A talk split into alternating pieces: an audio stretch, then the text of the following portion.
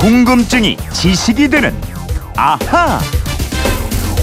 세상의 모든 궁금증이 풀릴 때까지 이번엔 궁금증이 지식이 되는 아하 시간입니다. 오늘 휴대전화 뒷번호 7839님이 문자로 주신 궁금증인데요.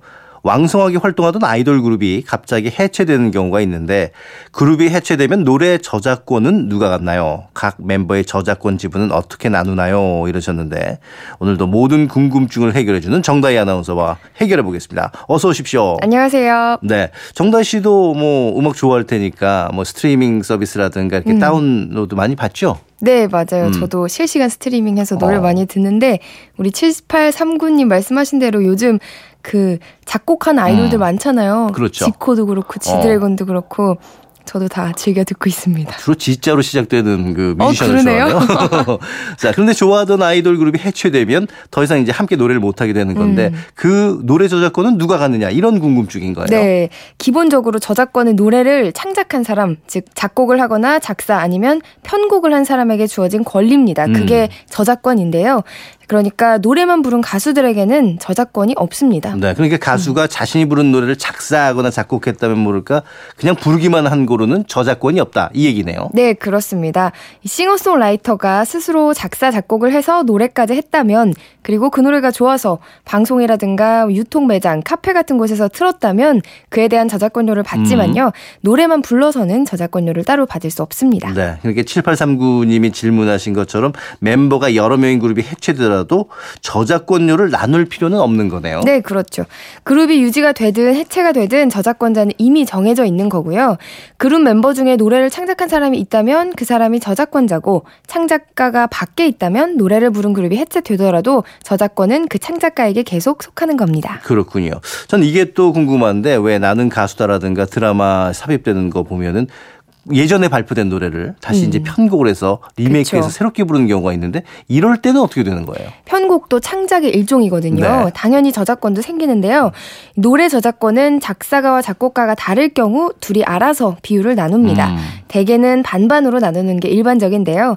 근데 이 노래가 다시 편곡이 돼서 불리고 인기를 끌었다면 작사는 변한 게 없으니까 그대로 50%의 저작권료를 받고요. 네. 나머지 50% 작곡가의 몫을 작곡가와 편곡가가 다시 나눠 가진다고 합니다. 아, 그럼 이제 한 사람이 작사와 작곡을 다 해야 이 저작권료를 혼자 다 받을 수가 있고 네. 또 옛날 노래가 리메이크돼서 유행하면은 원 저작권자에게도 굉장히 좋은 일이겠네요. 그럼요. 어찌 보면은 죽어 있는 노래를 다시 살려내고 유행을 시키는 거니까 음. 좋은 일이기도 하죠. 근데 물론 일부 작곡가나 가수 중에는 리메이크하는 걸 싫어하고 반대하는 경우도 있지만요. 음. 대부분의 저작권자에게는 좋은 일입니다. 네. 저작권 협회는 저작권료가 생기면 석 달에 한 번씩 아니면 매달 한 번씩 저작권료를 각 저작권자들에게 지급을 합니다. 그렇군요.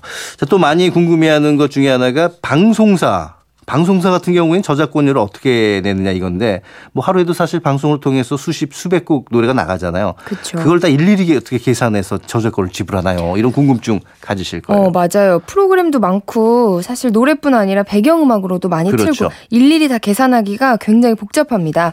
그래서 방송사는 1년 매출액의 일정액을 네. 저작권 협회에 줍니다. 어, 얼마나 돼요? 자, 0.5%를 네. 준다고 하는데요.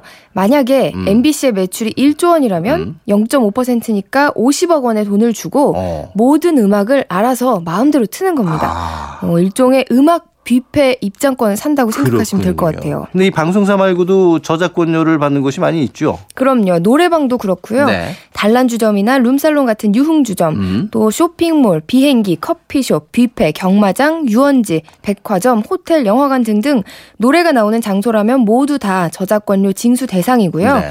디지털 형태로 제공되는 음원이라든가 배경음악, 컬러링, 또 제가 자주 사용하는 스트리밍, 음. 저작권료로 벌어들인 창구가 아주 다양해졌습니다. 그러게 정말 다양해졌는데 그리고 또 앞으로도 이 저작권료를 내야 하는 것이 상당히 많이 늘어날 거란 얘기도 있던데요. 네, 맞아요. 지난 5월에 정부가 저작권법 시행령 개정안을 입법 예고를 했는데요. 네.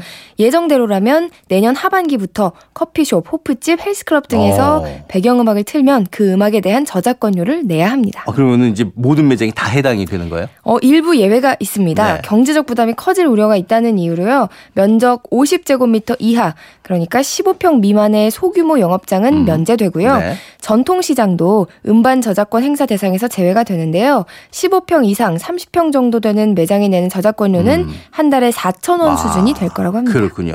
자, 앞으로 뭐 갈수록 저작권이 강화될 거라고 봐야겠는데, 근데 이 저작권료는 저작권자가 죽고 나서도 계속해서 또 이제 받을 수가 있잖아요. 네, 맞아요. 근데 뭐 평생은 아니고요. 네. 저작권자의 사후 70년까지 인정 이 됩니다. 음. 저작권자가 사망하면 법적 상속인이 저작권료를 받는데요. 사후 70년이니까 좋은 노래 하나 작곡이나 작사를 하면 증손자가 나이가 들어서까지도 어, 저작권료를 그러네요. 받을 수 있는 네. 거죠.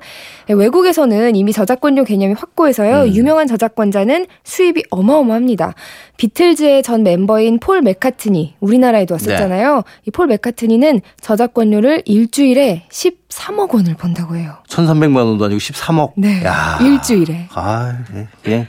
더 이상 얘기하지 말아야 될 것 같습니다. 예. 자, 오늘 내용도 몇 가지 이제 핵심만 다시 밑줄 그으며 복습 좀 해볼까요? 네, 첫째, 노래 저작권은 작사, 작곡, 편곡자에게 있기 때문에 그룹이 해체되더라도 저작권료를 그룹 멤버들이 나눠 갖지 않는다. 둘째, 새로 편곡을 해서 리메이크된 노래는 기존 작곡가와 편곡자가 작곡가 몫을 나눈다. 셋째, 내년 하반기부턴 커피숍, 호프집, 헬스클럽 등에서도 배경음악을 틀면 그 음악에 대한 저작권료를 내야 한다. 네. 이겁니다. 네. 자, 지금까지 궁금증이 지식이 되는 나하 정다희 아나운서였습니다. 내일 뵐게요. 고맙습니다.